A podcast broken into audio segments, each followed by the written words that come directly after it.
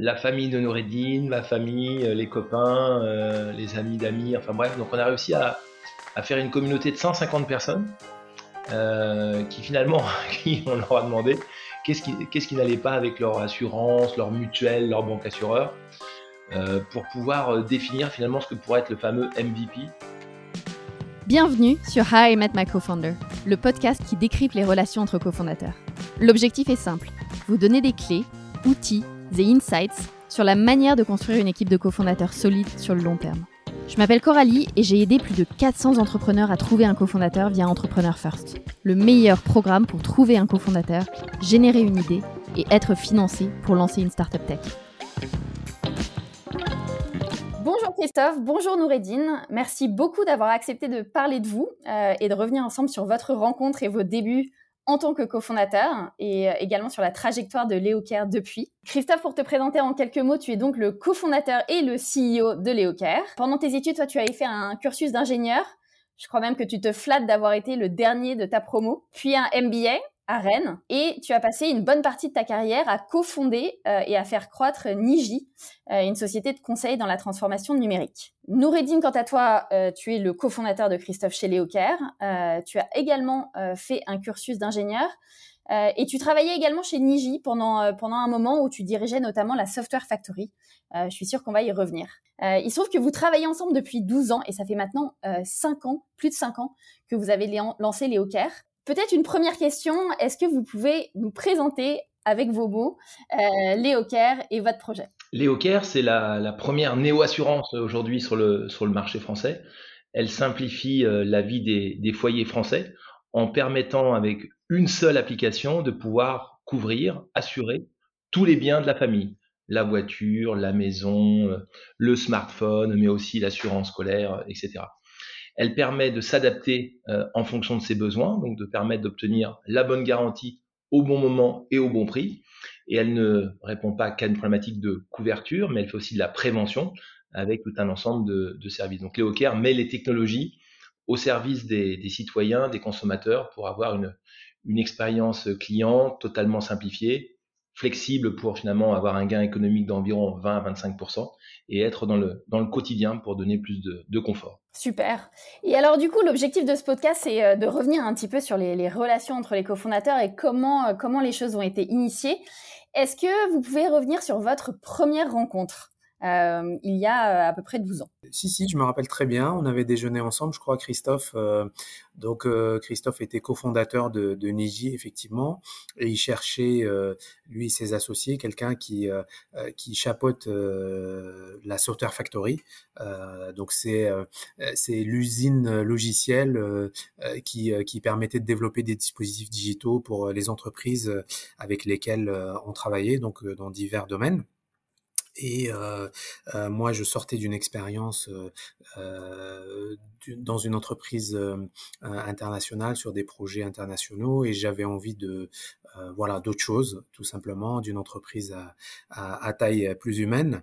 et puis voilà, donc c'est la rencontre s'est faite autour d'un déjeuner. Je pense que on a on a tout de suite eu envie de, travailler ensemble.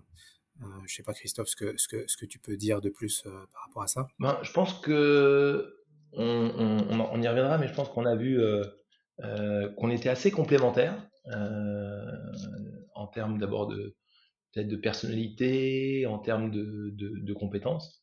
Et je crois que ce qui est assez drôle, c'est que malgré qu'on soit différent, la, la fluidité euh, c'est assez vite exprimé. Donc, je crois que ça, c'est un élément qu'on peut partager pour ceux qui nous, qui nous écoutent.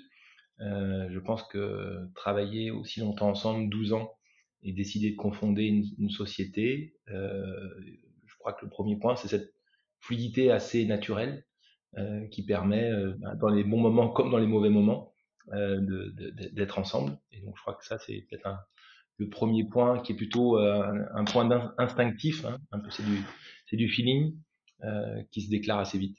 Donc une entente et une fluidité naturelle. Est-ce que vous vous souvenez ce que vous avez pensé l'un de l'autre? Oula, ça remonte quand même à quelques années. Ouais. Non, moi, j'ai senti tout de suite l'énergie de, Christophe. Je pense que ça, c'est quelque chose de. Les gens, je pense, qui rencontrent Christophe la première fois sentent ça. Euh, voilà, moi, donc c'est ça qui m'a qui m'a plu. c'est cette énergie positive et voilà qui, peut permettre de, de gravir des montagnes. voilà, moi c'est surtout ça. Et toi, Christophe, qu'est-ce, qui qu'est-ce que tu as perçu chez Noureddin? Qu'est-ce qui t'a donné envie de travailler avec lui? Je me suis dit, lui, il va savoir tout faire ce que je sais pas faire. Euh, voilà, la capacité à, à driver euh, une équipe, à mettre en place des, des méthodologies, à faire que les gens se, se, dépassent, à mettre en place de la, de la performance. Donc euh, voilà. Et alors vous avez donc Noureddin, tu as rejoint Niji, euh, vous avez travaillé ensemble pendant, pendant quelques années là-bas. J'imagine qu'il y avait un, par rapport à la situation actuelle, vous êtes cofondateur de, la même boîte. Euh, là, il y avait un rapport euh, peut-être hiérarchique un petit peu différent parce que l'un d'entre vous était employé de la société euh, créée par, par l'autre. Comment comment s'est passée votre relation de travail chez Niji? Comment est-ce que ça a évolué? Alors moi, honnêtement, j'ai pas senti trop de rapport hiérarchique. C'était plus dans le partenariat parce qu'on était effectivement complémentaires aussi dans nos rôles et on avait le même objectif. Euh, de gagner de plus en plus de projets, de développer la boîte, de la structurer, euh, euh, etc. Donc globalement, c'est une chance d'ailleurs dans cette entreprise, c'est qu'il n'y avait pas trop de rapports hiérarchiques comme on pourrait les, les voir dans, dans, dans, dans, certaines entreprises. Donc là, c'était plutôt assez, euh, voilà, c'est d'égal à égal et assez, tout le monde pouvait se challenger, tout le monde avait le droit de se challenger justement, voire même le devoir. Donc euh, non, c'était pas ce genre de rapport. C'est ce qui m'a plu c'est ce qui nous a, je pense, permis de mieux se découvrir parce qu'on était nous-mêmes et on était naturel. Et donc on n'avait pas cette façade qui, qui des fois peut pourrir des relations. Et est-ce qu'on peut revenir du coup sur l'évolution de votre relation chez Niji, notamment dans vos dernières années chez Niji, et, qu'est-ce qui vous a, comment est-ce que vous avez commencé à vous rapprocher sur l'idée de lancer peut-être un projet ensemble? Quelle est, quelle est un petit peu à l'origine de ce de, ce projet-là Est-ce que c'est une envie plutôt de travailler ensemble? Est-ce que c'est une idée en commun que vous avez eue? Euh, Comment est-ce que ça, comment est-ce que vos, dernières années de, de, collaboration chez Niji ont abouti au fait de se dire bon bah maintenant on se lance euh, dans un nouveau projet? Je pense que les, je vais laisser Nouradine pour sa part parce que je, ne pense pas qu'il y ait une réponse commune au sens euh, unique à, ça. je crois qu'on avait des, des, parcours de vie ou des étapes qui étaient un, petit peu, je pense, différentes. Moi, j'avoue que j'étais euh, euh, dans le service depuis 97, donc ça faisait en 2016, ça faisait presque 20 ans. Euh, un peu de frustration d'être un peu toujours de le côté de la barrière vis-à-vis de ses, clients finaux et ne pas des fois aller jusqu'au bout de ce que vous avez envie de faire. Donc vous êtes prestataire, vous êtes mandaté pour une mission et voilà, vous pouvez donner des conseils, mais ça, ça, s'arrête là. Donc il y avait l'envie de passer quelque part l'autre côté de la, de la barrière. Euh, il y avait une, une envie euh, euh, de construire aussi une marque B2C, parce que quand on est dans le B2B2C, euh, c'est sympa parce que dans le B2B2C, on voit les télécoms, l'énergie, tout ce qu'on imagine, mais n'empêche qu'on n'est on n'est pas côté, côté business. Donc voilà, et puis peut-être à un âge, en 2016, j'avais 44 ans, où on se sent à la fois avoir un peu d'expérience, avoir encore de l'énergie, construire quelque chose de, nouveau. Donc, euh, je, pense que voilà, il faut être euh, peut-être si on peut partager un avis, une recommandation, euh, avant de savoir si on est prêt à plusieurs, il faut être sûr d'être prêt tout seul dans ce que ce qu'implique bien évidemment de créer une, entreprise. Et après, bien sûr, le sujet c'est de le faire, en, c'est de la, la cofonder. Voilà, mais je laisse Noureddin non, non, moi je, vais compléter. Euh, moi, c'était clairement la, crise de la quarantaine. Euh, donc euh, j'avais j'avais envie de d'autre chose. J'avais envie aussi de de prendre mon destin, voilà, entre mes mains et puis de d'entreprendre. c'est quelque chose qui m'a toujours trotté dans la tête. Donc j'avais envie d'aller jusqu'au bout. Après moi clairement et on en a déjà parlé avec Christophe, je l'aurais pas fait tout seul. Je pense que le fait d'être justement avec quelqu'un en qui on a confiance et qui a une bonne énergie, avec lequel on est complémentaire, ça c'est hyper important. Ça aussi c'est pareil, c'est un feedback. Je, pense qu'une entreprise c'est assez lourd. voilà, au quotidien, ça peut avoir des impacts sur sa vie de famille, sur sa santé, sur voilà, sur sur beaucoup de choses. c'est très important de ne pas se sentir seul. Moi, je pense que c'est ça le, c'est ça qui m'a qui m'a poussé à y aller. J'avais cette idée, mais le fait de le faire à deux, ça m'a semblé beaucoup plus réalisable et, les, les, les, chances de, de, succès étaient beaucoup plus importantes. Et à, cette, euh, à ce moment-là, euh, où vous, décidiez un petit peu de, vous lancer, où est-ce que vous en étiez un petit peu de la phase d'idéation? Euh, Est-ce que, est-ce que vous c'est, aussi parce que vous avez eu une révélation sur un problème à résoudre que vous, auquel vous vouliez vous atteler, ou est-ce que vous êtes d'abord dit, on se lance ensemble et, et on va voir et on va voir à quel problème on s'attelle? On avait travaillé avec Noureddin sur plein de secteurs différents, les télécoms, les médias, l'énergie, la banque. Et c'est vrai que dans nos dernières expériences communes, euh, on a eu une expérience, la mise en place d'une appli pour une grande assurance.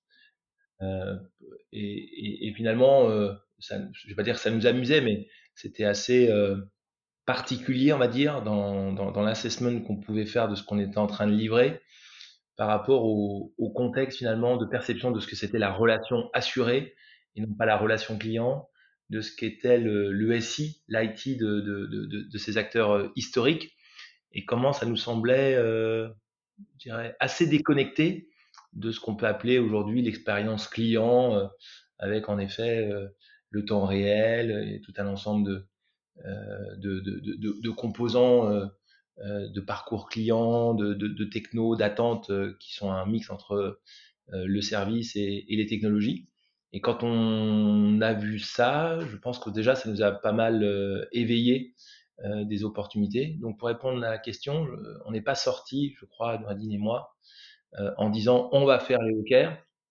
On est sorti parce que on voyait qu'il y avait une opportunité sur ce marché. Alors est-ce qu'on allait faire les jeunes, les vieux, les voitures, l'assurance santé ou les chiens, les chats? Je pense, Nouradine, on n'était pas, pas clair à ce point-là. Mais le secteur et les technologies au service du consommateur de ce secteur, je crois qu'on était assez euh, drivé par, euh, par, euh, par cette opportunité pour se lancer. D'accord. Et alors du coup, comment se sont passés les premiers mois? Une fois que vous avez mis Niji un petit peu derrière vous euh, et que vous êtes focalisés à 100% tous les deux sur ce sur ce projet-là, euh, par quoi est-ce que vous avez commencé? Comment est-ce que vous avez est-ce que vous avez peut-être fait euh, toute une phase de de euh, customer development où vous avez été parler à des à des clients potentiels pour comprendre un petit peu le le, les pain points et et, euh, et, euh, et quel type de, de de produits ils voulaient avoir entre les mains? comment est-ce que vous avez abordé ça? On a commencé avec Noureddin, on n'aime pas trop les idées préconçues. Donc euh, euh, la famille de Noureddin, ma famille, euh, les copains, les amis d'amis, enfin bref, donc on a réussi à, faire une communauté de 150 personnes qui finalement, on leur a demandé qu'est-ce qui, n'allait pas avec leur assurance, leur mutuelle, leur banque assureur, pour pouvoir définir finalement ce que pourrait être le fameux MVP, d'un projet. Donc on a fait, euh, on avait des grandes feuilles euh, A3 dans lesquelles on avait dessiné des, téléphones mobiles et puis on y allait pour au crayon là avec les feutres pour dessiner ce que pourrait être le besoin en devis, le besoin en, sinistre, et puis on challengeait les uns et les autres sur, sur leurs attentes. Et donc voilà, donc on, a vraiment défini le périmètre, non pas à la lumière de notre vision, mais plutôt dans une approche totale d'écoute active, de frustration, de, de constat, d'insatisfaction, etc. pour voilà pour pour structurer finalement ce que pourra être Léo demain et donc d'avoir finalement les fondamentaux de, de notre MVP. D'accord. Et du coup, comment est-ce que vous répartissiez les tâches? Vous disiez tout à l'heure que vous êtes très complémentaires. Euh, vous avez aussi tous les deux un profil, euh, un profil assez business. Euh, comment est-ce que vous êtes répartis les tâches au tout début et comment ça s'est structuré par la suite? Il y en avait un qui travaillait, un qui parlait. Donc je vous laisse deviner qui travaillait. non, non, c'est pas vrai, c'est pas vrai. Non, non, euh, c'était c'était assez clair. Donc euh, au début, euh, bon dans une startup, de toutes les façons, il n'y a pas de rôle, on va dire, prédéfini avec une fiche de poste. On doit tout faire, on doit vider les poubelles, on doit penser euh, au financement, on doit, etc. Euh, donc, euh, on, a quand même essayé d'avoir des, on va dire, des territoires où, chacun était leader. clairement, Christophe était très focalisé sur nos relations avec les partenaires, parce que l'assurance c'est pas simple. C'est un écosystème où beaucoup de partenaires interviennent finalement. Euh, et euh, donc, on doit mettre de la fluidité dans tout ça. C'était un de nos enjeux. Euh, le deuxième sujet côté Christophe, c'était ce qu'il a expliqué, hein, c'est-à-dire toute la partie construction du produit, marketing de l'offre, etc. et communication. Et moi, de mon côté, j'étais très focalisé sur la partie delivery, donc j'étais à fond sur la, la, production, le delivery, le développement de nos assets, parce qu'on a démarré de zéro, et c'était un challenge très très important parce qu'on a tout construit de zéro, du système d'information à l'UX de nos applications, au développement de ces applications, etc donc il y avait des enjeux aussi derrière de recrutement, de management, euh, etc., desquels euh, je m'occupe. Est-ce que la phase où vous étiez tous les deux, euh, elle a duré, elle a duré quelques temps, ou est-ce que rapidement vous êtes entouré d'autres d'autres talents et vous avez recruté une, une petite équipe? L'avantage avec Nouradine, c'est qu'on a quand même recruté avant de lancer les Hawkers, je pense à nous sans problème plusieurs centaines de, de personnes. Euh, dans des métiers euh, de technologie, dans des métiers du X, d'expérience client, dans des sujets de, de marketing. Donc, euh, une fois qu'on avait fait notre, notre MVP, on a su aller chercher quelques, on va dire, personnes clés qui se reconnaîtront pour pouvoir se dire qu'on avait autour de nous des gens de confiance qui étaient vraiment avec l'ADN startup compatible, euh, avec lequel on va pouvoir euh, avancer, reculer, tâtonner, euh, voilà, faire notre MVP qui est pas une ligne droite bien évidemment.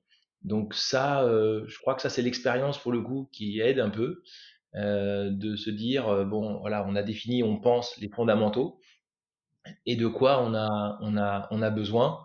Et quand on dit une fois qu'on a dit quoi, ben, c'est le comment et finalement et comment amène qui. Et voilà, donc je crois que ça c'est un peu une, ouais, c'est une chance quand même. Faut que l'expérience serve à quelque chose, euh, d'avoir euh, assez vite euh, avec Noureddin identifié quelques profils clés et en ayant déjà les réponses des profils clés auxquels on pensait. Voilà, ce qui a permis euh, quand même assez vite, avec peu d'argent, euh, de démontrer dans l'assurance, ce qui est quand même, ça fait beaucoup de si, euh, une capacité à, à, répondre à la problématique de clients euh, donc finalement en six mois, d'activer son premier client, maîtrisant la chaîne, en ayant mis en place les, les, les, technologies, l'expérience client, la maîtrise de la chaîne depuis le, le devis jusqu'au sinistre avec les, les, bons partenaires. Voilà, donc euh, je crois, voilà, je crois que ça, euh, c'est intéressant de se dire à quel moment finalement, c'est là où il faut essayer de, juger entre euh, son argent, parce qu'on a démarré quand même avec l'argent de, de et le, mien. Donc, euh, quand on c'est, c'est, pas dépenser celui des autres, hein, c'est plutôt valoriser le sien. Donc, ça, ça c'est, une autre, une autre étape aussi euh, pour pouvoir se dire à quel moment c'est plus pertinent d'embaucher, pour se dire qu'on est obligé de passer un cap et qu'on ne peut pas rester que tous les deux. Là aussi, pour démontrer des choses et, lancer l'histoire de, l'entreprise où on a activé notre je mets de côté la famille, les amis, etc. Mais le premier client avec le portail ouvert grand public, euh, le 1er juin 2018. Et quelles sont les différentes verticales que vous avez développées? Donc, euh, à mesure que vous structuriez euh, justement la, société et les équipes, comment est-ce que vous avez réparti les différentes fonctions en, en départements, en verticales, pour, pour encourager la performance? Une jeune entreprise comme tout le monde, hein, qu'on soit 2, 5, 10, enfin, qu'on reste à une taille, je dirais, humaine, de proximité dans un bureau, euh, c'est vrai qu'on a, cette chance, c'est un luxe finalement, la petite taille, d'avoir cette euh, transversalité, euh, je dirais, immédiate et presque un réflexe. où, en effet, ben, il y a des gens qui ont des compétences en développement, des gens qui ont des compétences en, en relations clients, des gens qui ont des compétences en, assurance et en, conformité. Mais finalement, la proximité fait que l'information se, se, transfère euh, assez spontanément et qu'on puisse corriger euh, au gré euh, et, en temps réel. Dans, un métier comme le, nôtre, il y a un premier sujet, c'est le client. Et s'il y a bien, avec Noureddin, la, la, la première entité, pour répondre à ta question, première verticale dont on a vu qu'il allait être nécessaire de, structurer, c'est bien la partie euh, service client et indemnisation, qui finalement est la partie visible de l'iceberg euh, dans, la qualité de réactivité client. Donc pour répondre à ta question, premier sujet en termes de, croissance, d'organisation, entre guillemets, d'une verticale euh, dans notre organisation, c'est le service client avec ses déclinaisons. On grandit, il faut former les gens, on a de plus en plus de gens à entrer, on met la partie onboarding, etc. etc. Donc ça, ça a été vraiment notre premier sujet. De l'autre côté, faire rentrer des, clients, c'est bien évidemment euh, faire de l'acquisition. Euh, là où on, arrivait à presque une personne à, à faire de l'acquisition, bien évidemment, au regard du volume, de la croissance, au regard de la recherche de performance en termes de LTV, de LTV sur CAC, de maîtrise de loss ratio avec les profils clients, il a fallu euh, structurer la partie, euh, la partie acquisition en ayant des gens euh, experts plutôt sur la partie attribution et la data, d'autres profils maîtrisant des verticales, le SEA versus Facebook versus l'affinitaire versus les comparateurs versus les partenaires, etc. Donc nos deux, je dirais, jambes clés de croissance ont été le service client et la partie marketing. bien évidemment, on est une boîte technology driven, donc au fur et à mesure où on a augmenté euh, la présence euh, d'un OS sur deux OS mobiles, d'aller euh, vers, le, web, puisqu'on est allé, non, on vient du mobile pour aller après vers le, l'application pour aller vers le, vers le web. Donc là, il y a, l'équipe technique. Et puis en dernier point, mais ça c'est du grand classique, qui sont ce qu'on appelle traditionnellement les fonctions support, où en fonction de la dynamique du recrutement, de la problématique de comptabilité et de paiement, on a, on a structuré des, les équipes. Mais finalement, en synthèse, un, la satisfaction client, donc pour nous, service client, le business en parallèle, et pour pouvoir euh, supporter la croissance, d'avoir euh, la dimension euh, technologique nécessaire pour, pour y répondre. Et ça, comment vous vous êtes répartis chacune de ces fonctions entre vous deux? Aujourd'hui, quel type de fonction reporte à, à, qui entre, entre Christophe et Noureddin? Alors on travaille pas mal en binôme en fait avec Christophe justement. On essaye de se, de se compléter euh, on essaye euh, d'avoir euh, toujours l'un de nous deux qui est présent sur les sujets importants pour l'entreprise pour continuer justement à transmettre et, à faire intégrer, on va dire, tous les nouveaux arrivants et, notamment les nouveaux managers. voilà, donc aujourd'hui, on a une répartition qui est on va dire qui n'est pas strict, mais euh, mais grosso modo, euh, c'est euh, donc moi de mon côté, je m'occupe de la partie produit et technologie, et Christophe plutôt sur les aspects commerciaux, financiers. D'accord. Très clair. Il y a une particularité qui est, qui est peut-être différente de certaines des startups qu'on a déjà interviewées. c'est que vous et votre équipe, vous êtes basés essentiellement à Rennes. je me posais la question en termes de recrutement, est-ce que c'est un avantage ou un inconvénient pour attirer les profils dans, un, dans, une, dans une ville qui n'est pas Paris À une époque, on disait qu'on était des provinciaux. Et après, on a dit, il fallait dire région, et maintenant on dit les territoires pour avoir l'air moins condescendant. c'est Rennes est, la, vraiment la capitale en France des, télécoms. Depuis des, dizaines d'années, elle a euh, été le, berceau à la fois de, problématiques de, recherche et développement et aussi de, taille d'équipes euh, technologiques. Et donc, euh, avec Noureddin, on a aussi construit des sociétés par le passé, on a travaillé dans d'autres sociétés. Et donc, Rennes, c'est avant tout un choix quand on est une société technology-driven, data-driven d'être à Rennes, c'est une chance euh, par rapport à la fois aux écoles, aux instituts de, recherche, euh, et puis aussi au, bassin, clairement, euh, dans le poids, soit par des grands acteurs de télécom ou aussi par des, sociétés de, services, et puis aussi son, pôle de compétitivité. Donc pour Noureddin et moi, Rennes était une évidence à partir du moment où on voulait ce qu'il y avait de meilleur en, termes de, technologie, d'ailleurs, que ce soit front ou, ou back-office. Après, comme tu le sais, on est une marque B2C. Euh, donc, qui dit marque B2C, euh, il y a des enjeux d'acquisition à la fois online et, euh, offline. Et il est vrai que, en tout cas, en Bretagne et plus particulièrement à Rennes, il y a, je ne sais pas si c'est le terme déficit, mais en tout cas, il n'y a pas beaucoup, voire pas, de marques B2C qui ont installé leur marketing et com à Rennes. Hein. Et donc c'est pour ça que dans la répartition des presque 120 collègues aujourd'hui, la grande majorité, très grande majorité, plus de 80%, sont à Rennes, puisque ce sont des enjeux à la fois de service client, d'anonymisation et de recherche et développement. Et de l'autre, une équipe de, 20 personnes, plutôt tournée euh, sur la partie euh, marketing, communication, euh, stratégie consumer à Paris, où bien évidemment il y a beaucoup plus de, compétences. Donc nos, choix de, localisation, au-delà de notre, notre enjeu personnel, c'est très simple, c'est de trouver les meilleures compétences là où elles se trouvaient et même si bien évidemment on pourrait dire que je passe pour un vieux en pensant que on recrute les gens dans le lieu où ils habitent, il n'empêche que même avec le télétravail, même on n'a pas attendu le télétravail pour faire travailler nos collègues chez eux, bien évidemment, encore plus dans la technologie. Il se trouve qu'il faut quand même être capable de se réunir, qu'au moment où on fait la créativité, on voit bien que la proximité euh, est un élément important, fédérateur de, performance. Euh, voilà, c'est ce qui a amené euh, finalement pour le moment cette pondération entre Rennes et, Paris et, d'autres éléments aussi euh, dans d'autres villes d'Europe, mais on, parlera en 2023. Je rajouterais juste que effectivement, euh, euh, ce, qui, ce qui est un peu ce qui est un peu marrant, c'est que en fait, on a des collègues qui sont à Rennes mais euh, qu'on a pu faire venir de Paris justement. Euh, par euh, suite au Covid, il y a eu quand même un changement de, de mentalité assez assez radical, assez important. donc des gens qui viennent de d'entreprises prestigieuses, qui étaient chez TF1, chez Y, etc.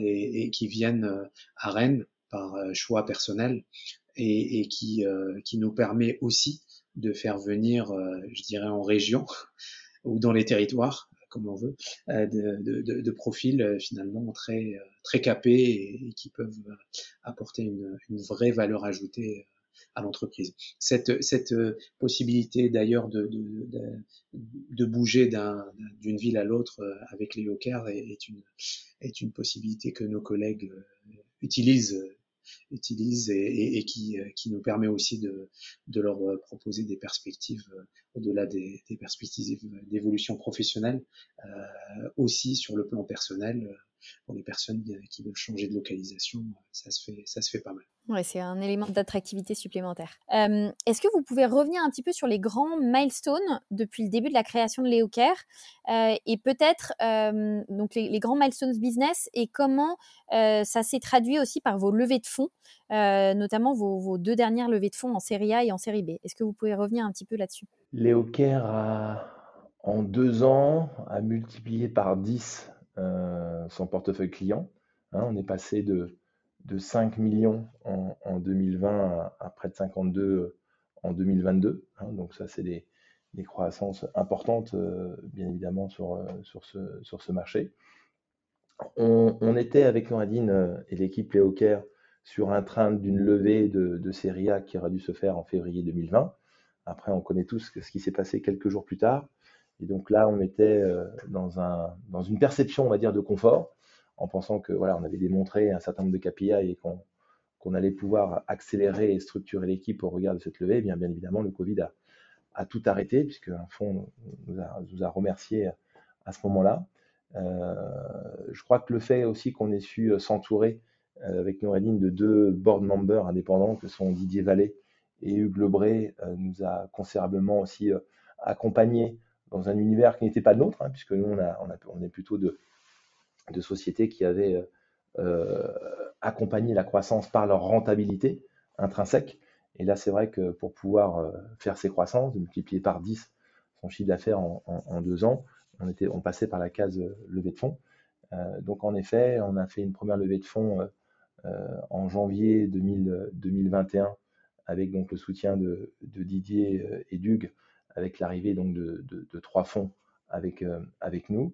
Euh, donc on a fait une levée de, 15 millions d'euros d'equity et 3 millions de, de dettes. Euh, donc ça, c'était une étape pour répondre à, ta, question qui était, je pense, assez classique d'une société comme la nôtre où les fonds analysent à la fois la dynamique de, croissance, à la fois la rentabilité du, client, sa fidélisation par rapport à, à, la LTV, le fameux rapport de LTV sur, sur CAC, et puis aussi la, la pérennité du modèle, puisque dans le monde de l'assurance, la pérennité veut dire aussi la, capacité à, avoir le bon prix par rapport au, sinistre. et donc, c'est ce fameux loss ratio aussi qui, était un point important. avec Noureddin, on mettra ça sur le compte de la chance, parce qu'on est humble. Euh, alors c'est pas humble de le dire, mais quand on a, on, a quand même eu une conviction très forte en 2021 qu'on pouvait encore aller plus vite, qu'on avait des opportunités d'innovation plus fortes, euh, et qu'on on voulait euh, euh, peut-être ne, pas s'arrêter là et d'aller encore plus vite. Et c'est ce qui a conduit, avec l'accord de, de, nos deux board members indépendants et puis, du, et puis de nos partenaires financiers, de relever fin d'année 2021 avec l'objectif à la fois d'investir plus fortement en recherche et développement. Comme tu le sais, on sort du Covid, les comportements ont changé, on sait qu'aujourd'hui, euh, dans une voiture, on va changer d'option euh, en temps réel. Euh, on sait qu'il y a des enjeux aussi de, pouvoir d'achat. Donc tout ça démontrait pleinement que les hockey répondaient entièrement à un fait sociétal, que les néo-assurances n'étaient plus un gadget ou un lab, mais ça devenait un must-have pour la société, hein, dans la capacité à répondre aux nouvelles mobilités et de répondre à, ces nouveaux comportements. Donc, fort de ces constats et de nos chiffres, euh, voilà, on, a, on, a, partagé avec Noureddin et, et, le board qu'il était aussi le, voilà, qu'on avait l'opportunité, euh, malgré qu'on ait de le lever. Pour information, quand on relève la série B, on n'a pas touché à l'argent de la série A. Hein, donc on n'y va pas par raison de survie, on y va plutôt par, euh, par conviction. Elle était combien de temps après la série B? Elle a eu lieu combien de temps après exactement en termes de date de closing entre la série A et la série B? Dix mois. Il y a eu dix mois entre les deux. Euh, et, donc, en, effet, cette, euh, cette, euh, cette, série B, elle est plus le révélateur de, de, cette rencontre entre le client et, et le hawker et, et, notre notoriété qu'un besoin. mais, mais, je crois que c'est aussi ça d'être avec Nouradine, on a, on a c'est peut-être l'âge aussi qui joue, l'expérience, qui permet d'avoir senti que c'était aussi le, le, bon moment de continuer à accélérer euh, que ça pouvait avoir bien sûr des, conséquences et que ça n'a pas été simple, clairement. Euh, en effet, comme tu l'as mentionné, de revenir dix mois après euh, par rapport au, marché. Ce qui est peut-être intéressant, ce qu'on peut partager avec ceux qui, qui, veulent voilà, peut-être prendre un ou deux tips, c'est qu'en série A, nos partenaires étaient déjà des gens qu'on avait vus dans notre au tout début de, de, de des gens d'ailleurs qui avaient des fois dit non pour entrer avec nous au tout début, et que finalement, nos, deux nouveaux partenaires de série B étaient des gens qui avaient dit non en série A, mais qui pour autant suivaient les Hawkers euh, tous les mois, tous les trimestres, lorsqu'ils venaient de Londres à Paris, avaient des échanges avec, euh, avec nous. Hein. Donc, euh, c'est pas finalement une, levée où on n'a pas finalement refait, comme on dit, un, espèce de roadshow, mais c'est plus une, continuité, c'est une capacité à délivrer, et, et voilà. Et je pense que c'est la confiance, elle se nourrit comme ça avec le temps. Euh, d'ailleurs aussi vrai côté fonds que côté, euh, que côté entrepreneur. Et c'est ce qui nous a permis, euh, comme tu mentionnais, dix mois plus tard, de, relever. Et quel, quel, type de croissance vous avez connu entre ces deux milestones de la série A et de la série B? Si vous vous focalisez sur une seule métrique, par exemple, comment est-ce que cette métrique elle a évolué entre les, deux dates? Quand on, quand on est en, on termine l'année 2020 avec 5 euh, millions euh, d'euros de portefeuille, euh, donc de, de, chiffre d'affaires assurance client, et on, on, est à 22 à fin 2021. Hein. donc on fait fois, fois 4,5 entre janvier et décembre 2021. Donc ça c'est un, un, élément important. On travaille aussi avec Nouradine et l'équipe produit sur l'efficacité. Donc on passe d'un modèle où on faisait des taux de transfo autour de 18-19% de devis, enfin de contrats pardon, sur devis, et on, arrive sur des taux de transfo qui sont entre 30 et, 32% hein, de, contrats sur devis. Donc ça c'est un, deuxième, je pense aussi KPI euh, qui était retenu euh, important. Et puis le troisième KPI qui était retenu, qui est très, très métier, euh, qui était finalement autour de, de, notre modèle technique assurantiel, qui démontrait qu'on était capable de construire un, un modèle viable et, et, rentable. on arrive à la fin de ce podcast, mais j'ai encore deux petites questions à vous poser pour aussi revenir sur, faire un petit bilan de, de, votre relation de cofondateur et de ce que vous avez accompli ensemble. Qu'est-ce que, d'abord la première question, qu'est-ce qui selon vous fait un bon cofondateur? Moi, je vais répondre, je, je pense qu'avec, enfin en tout cas de mon, de mon côté, c'est la complémentarité c'est comme ça que je, vis les choses euh, avec Noureddin. Euh, on, avait l'avantage, c'est que avant de créer les Hawkers, on avait travaillé ensemble six ans. Euh, donc, ça permet de se connaître un petit peu et ça permet de savoir si on a envie d'aller au combat ou pas et si on a confiance dans cette, dans cette personne. Donc moi, j'ai l'impression, je dirais, confiance et complémentarité. Je, suis, je suis assez d'accord avec euh, ce que tu dis, Christophe. Euh, euh, je rajouterais peut-être avoir aussi les, les, mêmes valeurs parce que c'est important. c'est quand même une relation longue durée. Je pense que si on partage pas les mêmes valeurs, c'est un peu compliqué. Même valeur tout en étant complémentaire. Le, message est clair. et du coup, ça, nous amène à, la dernière question pour, pour clore ce podcast et, pour, et pour revenir ensemble aussi sur votre aventure. Quel serait, si vous, si vous essayez de, de, le déterminer, quel serait votre meilleur souvenir ensemble en tant que cofondateur? Au moment où on, et c'est pas si c'était en début d'année, mais au moment où on dépasse 100 000 clients, euh, moi, je trouve que c'est un. Quand on, donne euh, toute sa vie euh, professionnelle dédiée à une entreprise, le fait qu'on, certes, on fait des rencontres, on, fait grandir aussi des, gens, on leur donne plus d'autonomie, il y a toute une satisfaction humaine par rapport à ça. Mais moi, je dirais, de ce qu'on a, en tout cas, si je devais retenir une chose, de ce qu'on a co-construit, avec Noaline, c'est d'être capable de, voilà, de, passer 100 000 personnes qui nous font confiance, qui nous confient euh, leur maison, leur voiture, euh, voilà, qui leur donnent notre, leur destinée assurantielle. Voilà, je trouve que c'est. Vous avez célébré ce moment de, ah, ah. des 100 000 clients atteints je, je, vais laisser Noureddin terminer à, répondre pour, par lui-même. Euh, on l'a célébré dans nos têtes, mais euh, mais pas en vrai, dans le sens où euh, on est toujours, que ce soit Christophe ou moi, à courir derrière l'objectif suivant. C'est-à-dire qu'on s'arrête pas très longtemps à, savourer, on va dire, les différentes étapes, même si clairement on est très fier et, de, ce qu'on a fait. On considère que ce n'est que le début de, de quelque chose de plus grand et que ce n'est pas une fin en soi et voilà, donc c'est pour ça qu'on est toujours euh, euh, focus sur l'objectif euh, qui vient après. Donc l'objectif qui vient après, c'est effectivement, comme disait Christophe, c'est c'est de, de, de, continuer à, à, croître, de créer un acteur très important de l'assurance en France, mais aussi en Europe. Et, et donc voilà, il y a beaucoup de il y a beaucoup de, de choses qui nous attendent sur les prochaines années et beaucoup d'ambition aussi, j'ai l'impression. Euh, merci à tous les deux, merci Christophe, merci Noureddin. Euh, plein de bonnes choses pour, euh, pour les hawkers et, les, et les, défis, les, défis qui vous attendent. et puis à très bientôt, j'espère. Merci Coralie. Merci d'avoir écouté notre discussion jusqu'à la fin. Si jamais vous cherchez un cofondateur pour monter un projet ambitieux, n'hésitez pas à m'écrire à coralie at. Je serai ravie de vous présenter le programme plus en détail.